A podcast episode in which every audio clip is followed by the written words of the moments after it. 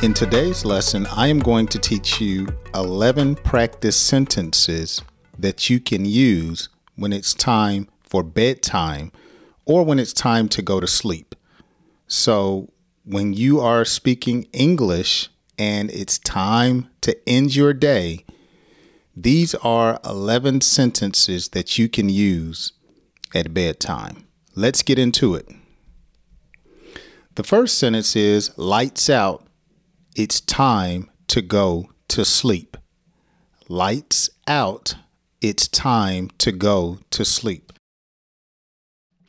So, when you're ready to turn the lamp off or the overhead light, we usually say lights out. Or if someone is on the phone or reading a book or watching television, lights out. All of the lights out, it's time to go to sleep. Another sentence that you can use is bedtime is at blank. So if bedtime is at nine o'clock, you would say bedtime is at nine o'clock, or bedtime is at 10 o'clock, or it's bedtime right now. Okay. Another practice sentence you could use is take a bath before you go to bed tonight. Take a bath before you go to bed tonight. Okay, you don't want to get in the bed smelly or dirty. You want to bathe, if possible, before you go to bed. Another practice sentence Did you brush your teeth before you got in bed? Did you brush your teeth before you got in bed? And so you don't want to get cavities or choke on anything or have bad breath. So you would brush your teeth before you go to bed. Another practice sentence for bedtime is turn off the TV and get off the phone. It's time to go to sleep. Turn off the TV and get off the phone it's time to go to sleep. Now, if you're watching one of my videos, then you need to stay up and practice and then go to bed. But when it's time to turn off all electronics, this is a sentence that you could use. All right, here's a first pop quiz question, and this is a little different from what I usually ask. Should a person take a bath before getting in the bed? What do you think? Or what do you practice? Should a person take a bath before getting in bed? Let's hear your explanation down in the comment section. Okay, another sentence that you can use at bedtime is get some rest. We have a busy day tomorrow. Get some rest. We have a busy day tomorrow. Another practice sentence for bedtime isn't it past your bedtime? So when someone is trying to stay up later than what they should, you would say, Isn't it time or past your bedtime? And then you may say, Go to bed. okay, we're on the eighth practice sentence for bedtime. You are too old to sleep with the lights on. You are too old to sleep with the lights on. Now, all the all the way until I think I was a teenager, I had a night light in the bedroom because I didn't want to be in the complete dark.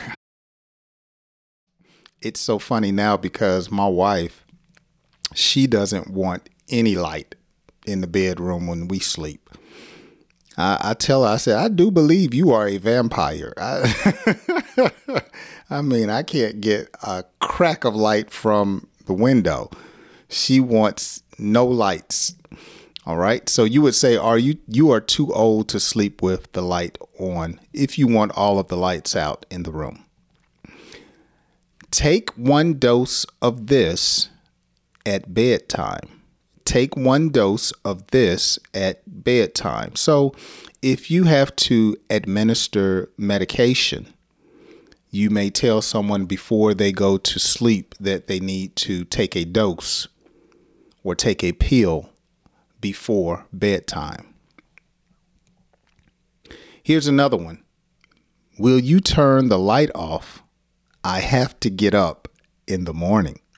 Now, if you're in the bed and someone is reading, watching television, or watching one of Jay's English videos, you may say, Can you turn that off? I have to get up in the morning.